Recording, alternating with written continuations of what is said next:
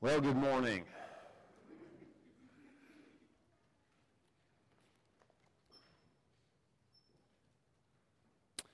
Would you join me in asking the Lord to guide us uh, through his word this morning? Our gracious Father, we come before you in Jesus' name. Thankful that we have a hearing in your presence and thankful that you indeed hear our prayers.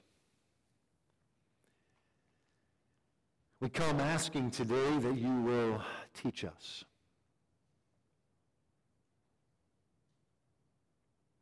We ask you to instruct the mind, that you would inspire our hearts, you would influence our lives. And you will impact our community and this world through your word. Today, Father, we begin this new series and we want to consider again, anew, afresh, the importance of the Word of God.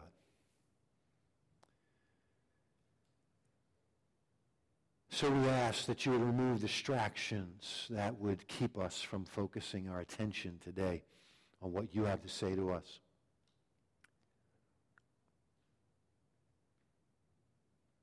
And we ask these things in Jesus' mighty and powerful name. Amen. Well, when it comes to the study of God's Word, there are ways to go about studying his word and, and, and ways not to go about it. And I came across this, this article this week entitled Five Unhelpful Ways to Read or Study the Bible. Five approaches that we ought not to take. The first is the Xanax approach. You feel anxious? Oh, just read Philippians 4 6. You feeling tired? Read Matthew 11 28. The Xanax approach treats the Bible as if it exists to make us feel better. if you've read your Bible, it doesn't always make you feel better, does it? Sometimes it makes you feel worse. Sometimes it points out things that you don't want to see about yourself, about how you're living, about what needs to change. Well, then there's the pinball approach lacking a reference or any guidance to what we read. You just flip open the Bible, pick a verse and read it and think it's going to apply to you and you're going to understand it without context, without historical understanding, without understanding who the author is and who they're writing to and, and all of that. Just bouncing around from verse to verse trying to find something that will speak to you. Then there's the magic eight ball approach. You remember the magic eight ball? Uh, you ask it a question and you shake it and you wait for this thing to appear, to give you an answer. Well, the Bible isn't magic. Uh, it is God's spoken, written word given to us to transform our lives. Then there's the personal shopper approach, which doesn't even open the Bible. You just find your favorite preacher or teacher, and you just listen to what they say. And because they're eloquent of speech, because they're easy to listen to, or, or maybe uh, there's something that you can take from what they say that you just take what they say as if it's always gospel truth. And you never open your Bible for yourself. Then lastly, there's the Jack Sprat approach. You remember the nursery rhyme, Jack Sprat could eat no fat. And uh, we approach the Bible sometimes that way, and we, we pick what we want to read and digest and, and what we don't want to. And uh, usually when we take that approach, we usually find the things that already agree with us and how we're living and how we're thinking. And we avoid those things which we don't always like to hear or read or that don't fit who we are. These are not the ways to approach God's Word. We must understand it in its context as it was intended. And one of the ways that we understand the context is the historical context. And so, as Larry mentioned, we're going to go on an expedition of Old Testament history. And again, I've chosen that word expedition because an expedition is an excursion, journey, or voyage made for a specific purpose. There's a reason for this. And our reason is to gain a broad understanding of how the Bible progressively unfolds his story. We'll see how each book and in this case, Genesis to Esther, each book fits into this grand story.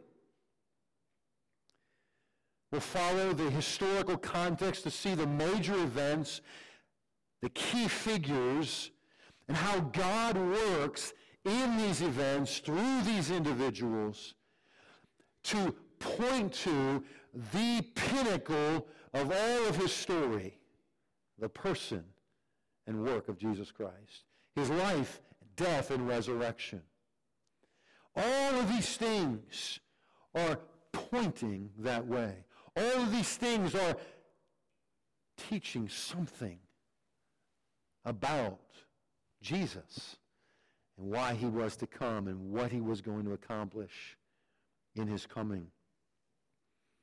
It's important that we understand how Noah and the flood fit into that and how Joseph and what God did through Joseph fit into that. Why Moses? What did Moses do? Why, why the Exodus? Why these things? What does all this teach? And that's why Ethnos 360 takes a tribe through this journey to build an understanding so that when they teach about Christ, they get it. So many of us, if we even grew up in the church, right, grew up hearing about Daniel in the lion's den and, and, uh, and Esther, this, this wonderful young woman who became queen. And, but we don't know how that fits into history, his story. We don't understand. It's just these stories. We got to have an understanding of that and how each of these things God did and put into the scriptures, even the things that are flaws and sins of people, why all of that fits. I also use the word expedition because the word expedition also means promptness or speed in accomplishing something. Now, if you know me, you're probably thinking, okay, if we're going to go from Genesis to Esther, man, we're going to be in here a while, right? My goal is to work through this, and we'll, course, start next week with Genesis, but to cover one book each week. Now, that may seem like a tall task, but I figure I'm a pretty tall pastor. We're going to give it a shot, right? And uh, so we're going to we're going to work our way through that. We're going to get an understanding of how all these things fit into the, the progression of history and, uh, and then key down on a couple things uh, and how that teaches us about Christ. But today, I want to invite you to open to 2 Timothy chapter 3. 2 Timothy chapter 3. This is one of those passages that is important to come back to on a regular basis. It's been six years since I have preached on this passage. Because in this passage, we see the importance of the Word of God. If we don't understand the importance of God's Word and why God gave it to us and what God does with His Word in our lives, then why would we want to know all these other things and get the historical context and, and understand all of that. The Apostle Paul, this is the last letter we have recorded in the Scripture penned by the Apostle Paul. He wrote it to his son in the, in the faith, Timothy, a trusted comrade, one who he sent uh, after he established um, uh, or, or started the church in Ephesus, he sent Timothy to help establish it and establish some leadership there. And so he's writing to encourage him and give him words of wisdom so that as he's ministering in the midst of opposition and hardship in Ephesus, he has encouragement. He wants to stress the importance of godly living, of preaching the word, both in and out of season, and preparing for the coming of the Lord. But underlying all of that, Paul says, we've got to understand the importance of the Word of God. It's the only foundation strong enough to withstand persecution from without and problems from within. And so we come to 2 Timothy chapter 3 verses 16 and 17, which tells us this. All Scripture is inspired by God and profitable for teaching, for reproof, for correction, for training in righteousness. That the man of God, and that's a generic term, the man or woman of God, may be adequate, equipped for every good work.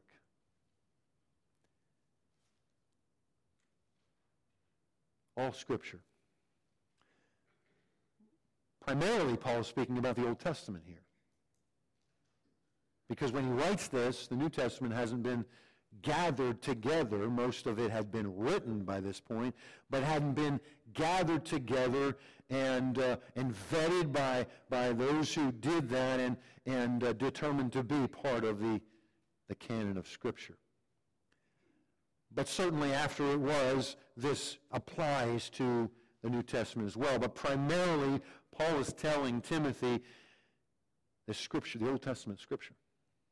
And he says all of it. That word means every. Every Scripture. Not just all of it as a whole, but every portion of it is inspired by God. And so we see, first of all, the Bible is inspired by God. What does that mean? Well, we use that word in our day and age differently than what it's meant here. We talk about a person was inspired to write uh, a book or write a, a poem or, or a song. We talk about maybe something like a, a song was inspirational to us.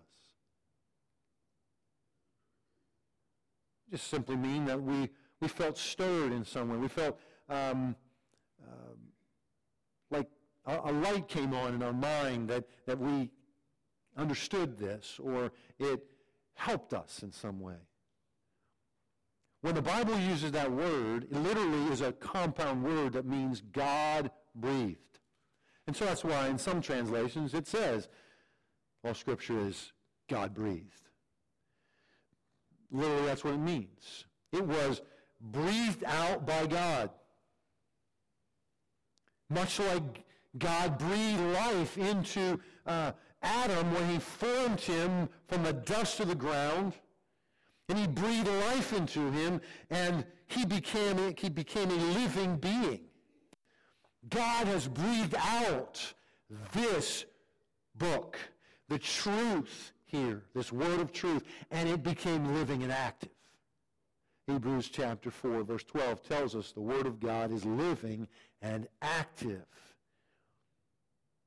What this means is that it was God's idea. God took the initiative to communicate to you and I as his creation.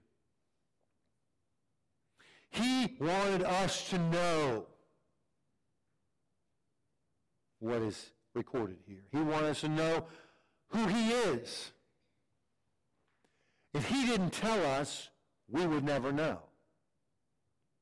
Sometimes we think God is reluctant um, to, to do things, to share truth, to do good stuff. Often we think that God's waiting to get us because we mess up. But God took the initiative to let us know about who he is his character, his nature, his heart. God wanted us to know about sin. He wanted us to know that sin had entered into creation and has defaced all of creation, including you and I, who were made in his image, the pinnacle of his creation. We've all been affected by this.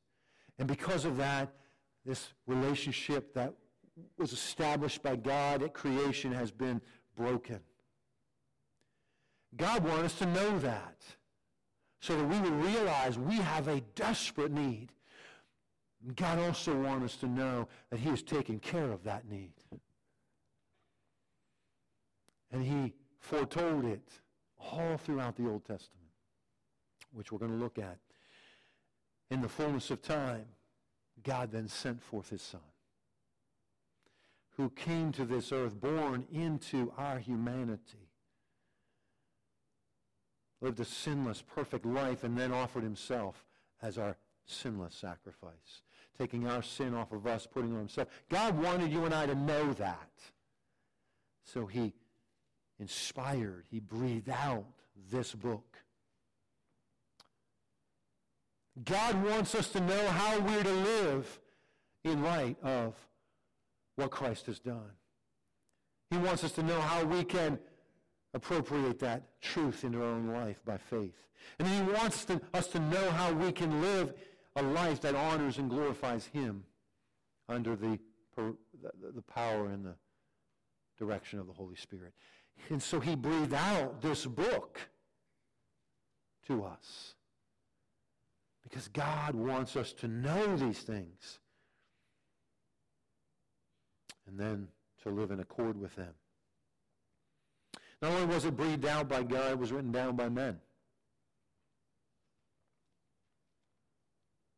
2 Peter chapter 1 verse 21 tells us that no prophecy was ever made by an act of human will, but by men moved by the Holy Spirit spoke from God. This is what has happened.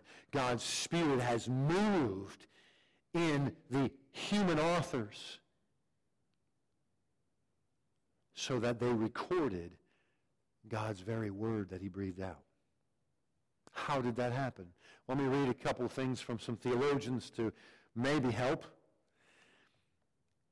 Millard Erickson, in his book Christian Theology, says, by inspiration of a scripture, we mean that supernatural influence of the Holy Spirit upon the scripture writers, which rendered their writings an accurate record of the revelation, or which resulted in what we what they wrote actually being the Word of God. So again, it is the Holy Spirit working in people to accomplish what we have before us.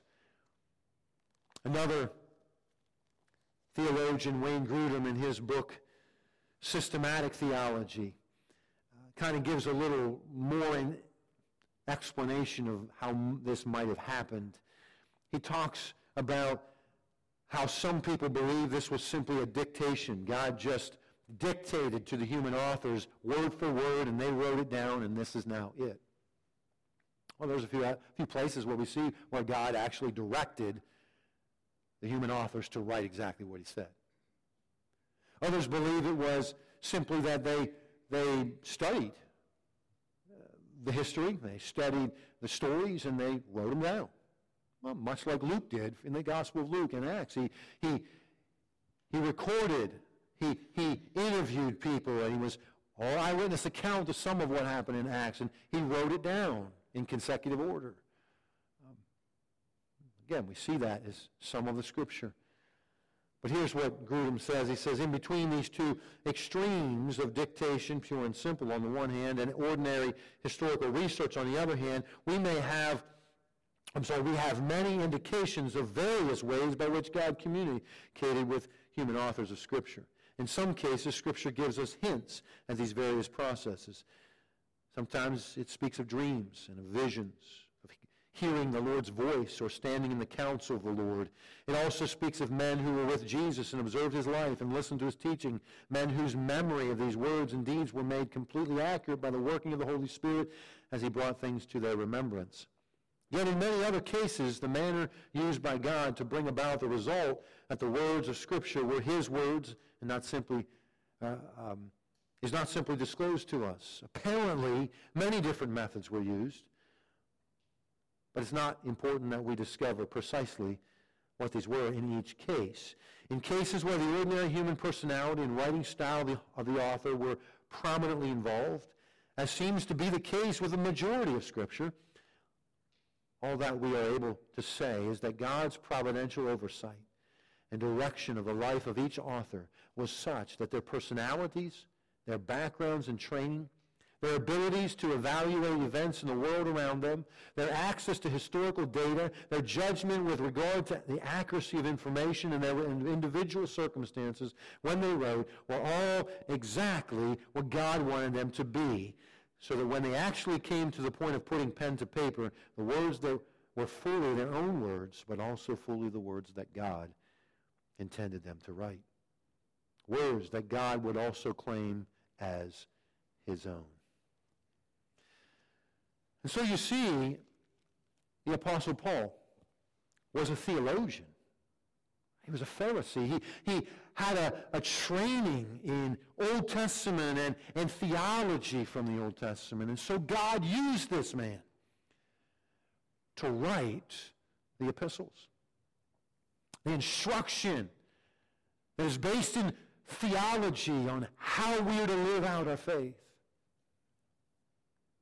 And then he used someone like Luke, who was a, a physician by trade, but who, who also loved history and, and liked to do research. And he used him to research the facts and to write out an accurate account of how things happened. He used all these different authors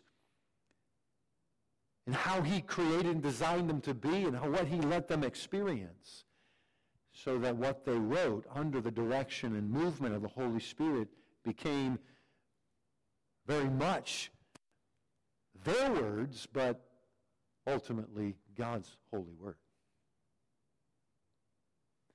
And you know, as I was thinking more about that this week, I thought, you know, isn't this just how God works among his people today? Certainly not to the same level as far as the, the authority of, but God takes each of us. He's designed us uniquely. He's given us giftings and abilities that are unique to each different one of us.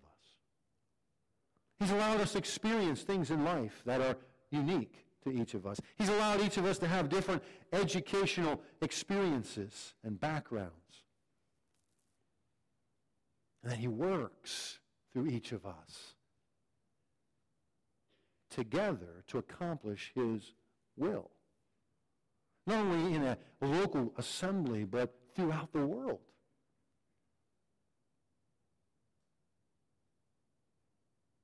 To accomplish one unified will. Can you imagine if you took, uh, again, maybe 40 or so authors from different time frames took what they wrote, put it all into one book. Can you imagine that that would be disastrous to try and find a flow, a theme? but that's exactly what we have in the Bible. Because we don't just have multiple authors. We have one primary author who is working through these individuals to write from Genesis to Revelation a book that has a unifying theme all the way through. This isn't just any book. This is the very Word of God, breathed out by God, written down by men, and it is the inspired Word of God. Given to us, translated into our own language, so that we can read it and know what God has said. Not only is the Bible inspired, it is profitable for us. Right? All scripture is inspired by God and profitable. It's profitable for us. some, some years ago, I came across this little story of how God's word was practically profitable for this elderly woman. It says, according to one of those passed along stories on the internet, an elderly woman had just returned to her home from a church service when she was startled to find an intruder in the act of robbing her home of her valuables. She yelled, Stop! Acts 2.38, which reads, Turn from your sin. The burglar stopped dead in his tracks. The woman calmly called the police and explained what she'd done. And as the officer cuffed the man, he asked the burglar, Why on earth did you just stand there?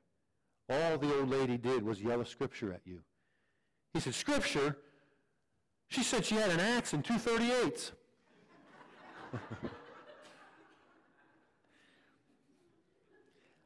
I'm not sure that's what Paul means when he says it's profitable for us, but, um, but apparently it worked for her. Um, but he gives us in this passage four, four ways in which God's word is profitable to us. He says, for teaching, for reproof, for correction, and for training in righteousness. Let's look at these four. First of all, it teaches us. This word means to impart instruction to us, right? That's what we would think. But it refers more to, uh, to not just what is taught, but the authority behind what is taught. And so what he's saying is that this is the authoritative Word of God. It instructs us, it imparts instruction to us with authority. Why? Because it is God's breathed out Word. It teaches us what is right. And what is wrong. And when we dismiss the, the Bible, we're left to ourselves to determine what's right and what is wrong.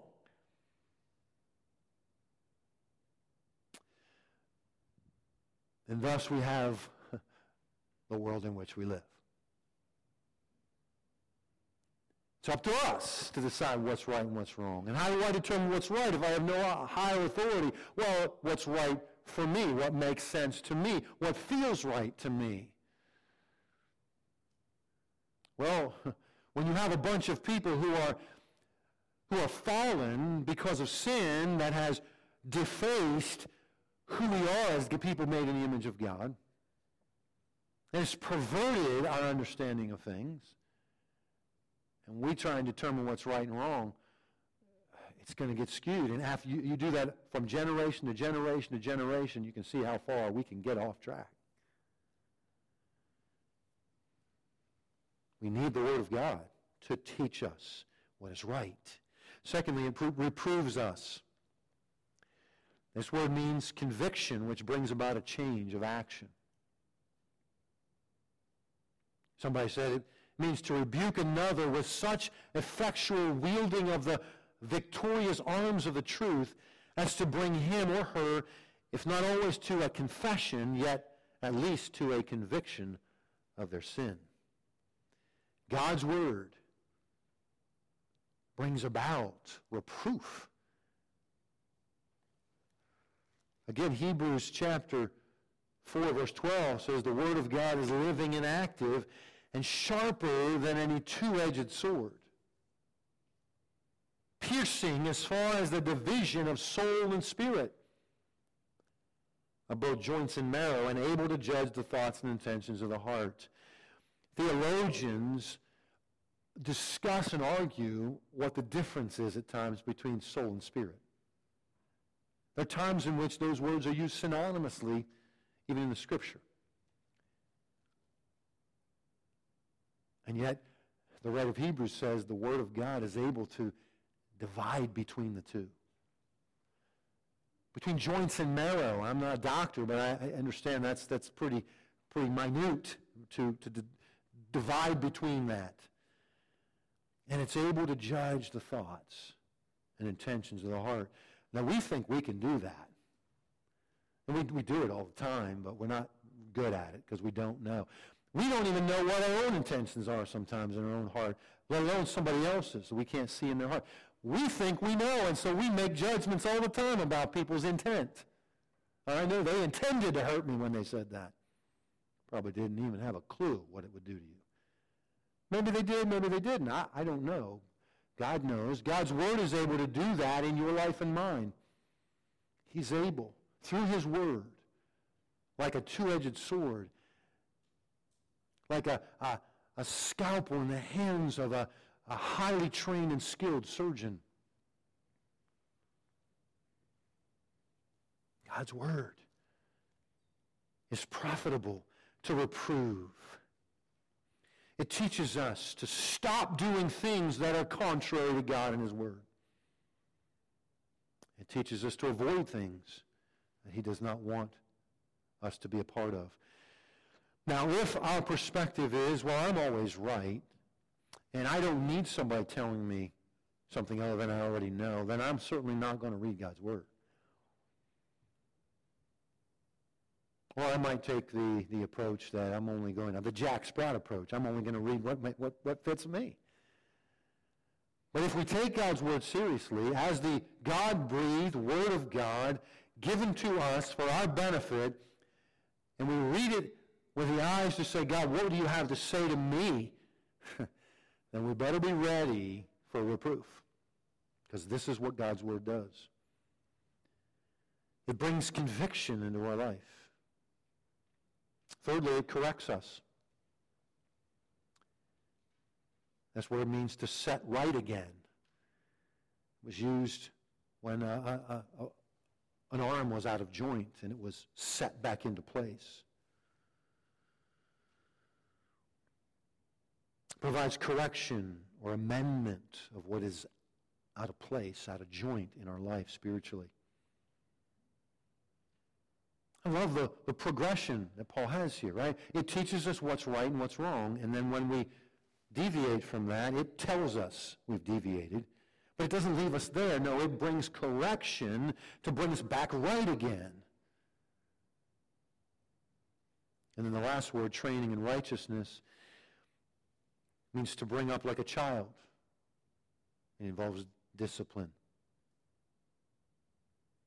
Used of activity directed toward the moral and spiritual nurture and training of an individual, it influences conscious will and action. It is the training up that we all need. This is exactly what a parent is supposed to do with their children. You teach them right from wrong. You're the authority. And that's, again, something we've lost in our culture. Parents are the authority. They have the right to say to their child, that's right and that's wrong. And when they do what's wrong, they reprove them and they correct them. And then they train them up in the way they're supposed to go. And if a parent uses the Word of God as the basis of what is right and wrong, they're going to put that child on a right path to walk as God intended them to. Doesn't mean the child will always do what they're supposed. Doesn't mean the child will always walk according to that. But Proverbs says if we train up a child in the way they should go, it will not depart from it. Doesn't mean that they won't depart. It means that truth won't depart. And as they're walking away from God, the training that was given to them is always there, reminding them, this is not right. You need to come back.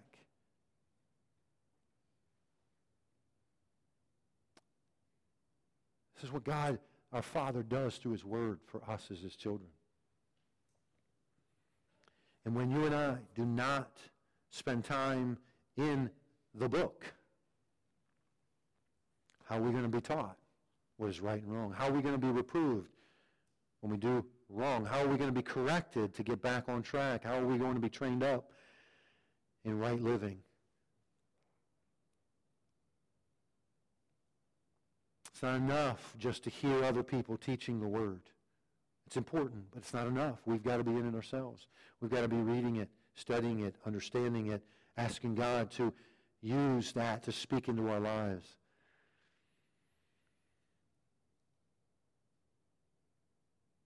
Isaiah tells us that God's word does not go out and return void or empty. It accomplishes what it went out to do. And when you and I consistently read through the scriptures,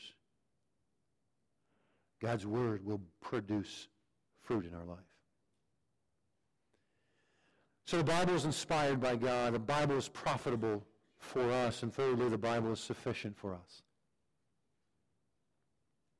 Verse 17, that the man or, or woman, if you will, uh, the, the, of God this is assuming something about us, that we are people of God, that we are brought in submission under God, that we see the Bible as the inspired and profitable Word. What does it do? Well, that, that we may be adequate, equipped for every good work. The word adequate means to be complete or sufficient, completely qualified.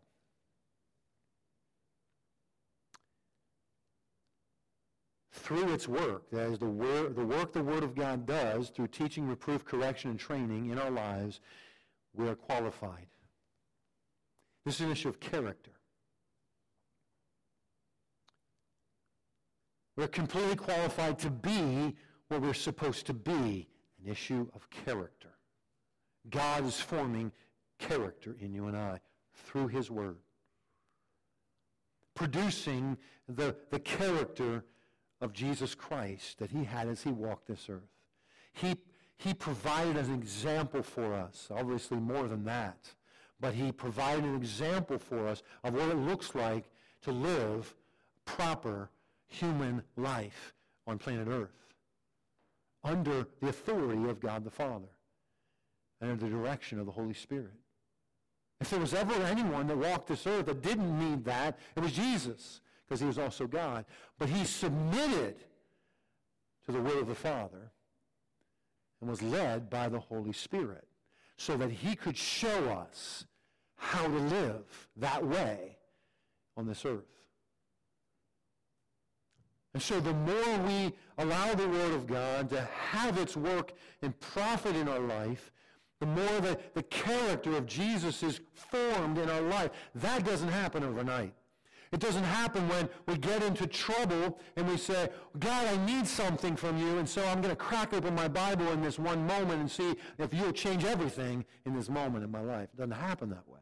It happens over time, over when we are in God's Word consistently, and God is formulating over time through His Word, by His Holy Spirit, as we yield Him, through the circumstances He walks us through, to develop godly character.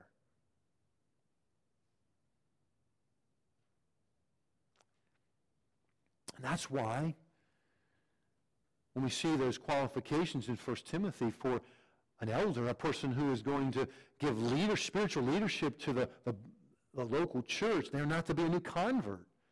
A new convert can be filled with the Holy Spirit and, to, and walk with the Holy Spirit directing him or her.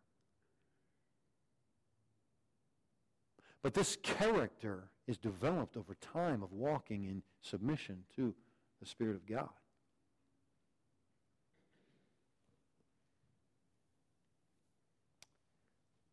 And then secondly, through its work, we are equipped. That means to furnish or to fit properly or completely. And this speaks about conduct. We're completely equipped to do what God intended for us to do. The Word of God equips us to be able to serve God and His purposes. He says, for every good work. I don't know what all those good works are that you're supposed to do or that even that I'm supposed to do. The Bible tells us some of them. But every one of us, again, because of our uniquenesses, because of the way God designs, the way God gifted us, the way God has moved in our life to this point, he has good work for you and I to do that fulfills the will of God. And so we want to be in his word, continuing to be equipped, yielding to his spirit and asking him to use us, um, just like our challenge is, to, to have our eyes open and our ears open and our hearts soft and, and asking God, what do you have for me today?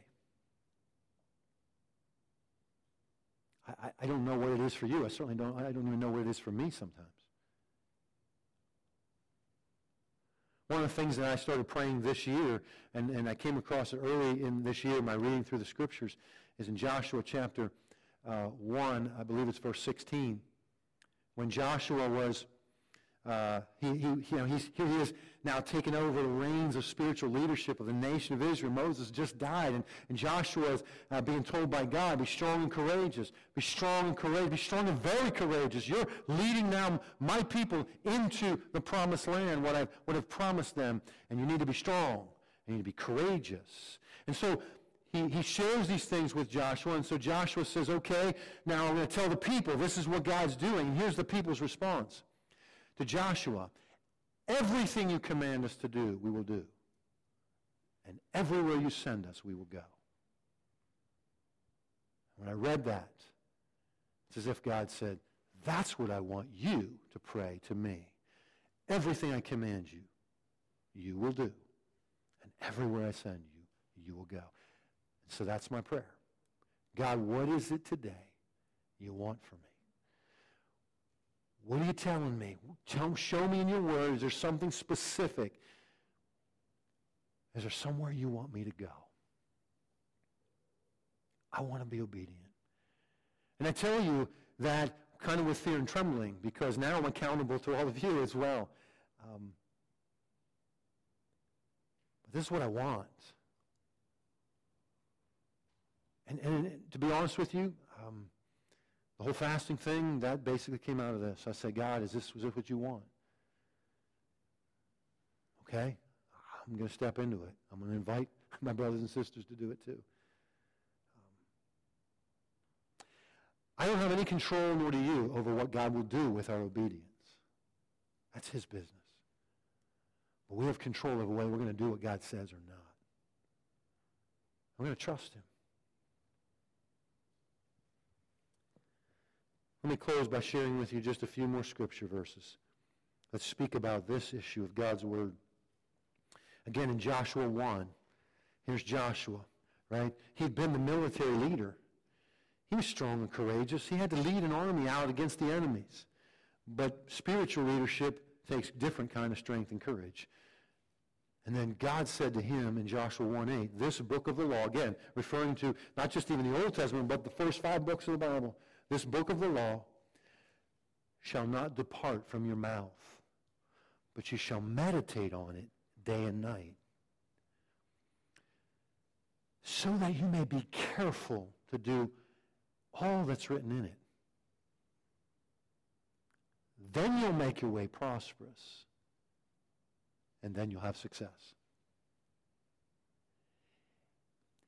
If you make this a priority in your life, you read and meditate on it, think about what is God really saying here? What does God mean by what he says? What does that mean for my life? How does God want me to live in accord with that? If we take these things seriously, what he told Joshua was, then what you do will be prosperous and successful. I'm going to go ahead of you, and I'm going to make the way. In Psalm 1, uh, David writes about how blessed is the man who does not walk in the counsel of the wicked or stand the seat in, in the path of sinners or sit in the seat of scoffers. He says, but his delight is in the law of the Lord, and in his law he meditates day and night. And then he's going to be like a, a tree planted by streams of water, which yields its fruit in its season. Its leaf does not wither, and whatever it does, he does, he prospers. This is a picture of health and growth and, and prosperity, as God intends prosperity, right, in our lives spiritually, when we meditate on his word. When we allow his word to, to direct our thoughts, we allow it to teach us, to reprove us, to correct us, to train us, then we are like that tree that's planted by the water that's constantly, roots are nourished, and it yields fruit in its proper time. The leaves don't wither away like we watch every fall when the leaves die and fall off. This doesn't happen in the life of one who's tied to the Word of God and letting this nourish them. That doesn't mean we don't go through seasons of hard times. We do. But we're flourishing spiritually. And then the last one is in the New Testament, James 1.25, when James is writing to them about not being that person who just reads it and then walks away and forgets and doesn't do anything about it. Like a person who looks at their face in the mirror and then forgets what they look like. you know? How, how, how ridiculous is that? And that's the point. And then he says in verse 25, but on, but on the one who looks intently at the perfect law, the law of liberty, and abides by it, not having become a forgetful hearer, but an effectual doer, this man will be blessed in what he does. When we take God's word seriously, not forgetting what it says, but abiding by it, effectually doing what it says. It may be one little thing. We don't need to know all the Bible tomorrow. We just say, God, I'm just going to read one chapter tomorrow. I'm just going to ask you as I read this chapter to help me understand it in its context and to understand maybe one truth that you want to impress upon me that I can think about throughout the day that will, will guide me, that might even prepare me for what later today you might have for me. It might be something that quick that today, later on in the day, I can apply that one truth. Or it may be something next week. We don't know. But to simply say, God, I want to know you and know your word.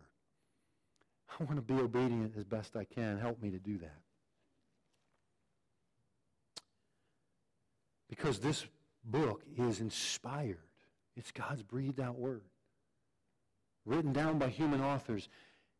And there's a unifying theme that runs all the way through from Genesis to Revelation. And it profits us by teaching us what is right and wrong, by reproving us when we get off track, by correcting us to get us back on track, set us right again, and trains us up. That we might be people who are adequate, that is qualified in character, equipped to be the people God has called us to be and do. This is why God's word is so important to us. This is why we must be in it each and every day. Oh, Father, we thank you for your word.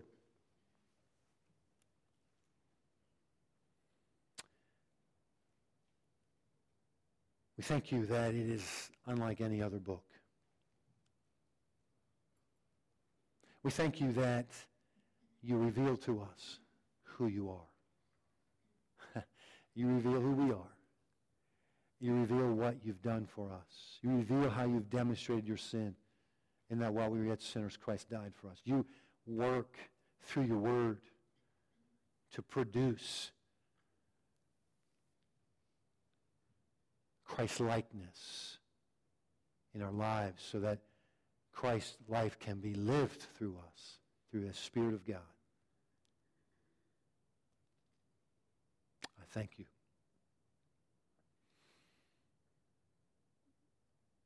Have your way with us. Lord, would you, would you take this series that we're beginning and would you train us up? Would you equip us? For what you have ahead of us. And we'll give you thanks by faith for that work you're doing. In Christ's name we pray. Amen. Well, let's conclude by standing and singing ancient words.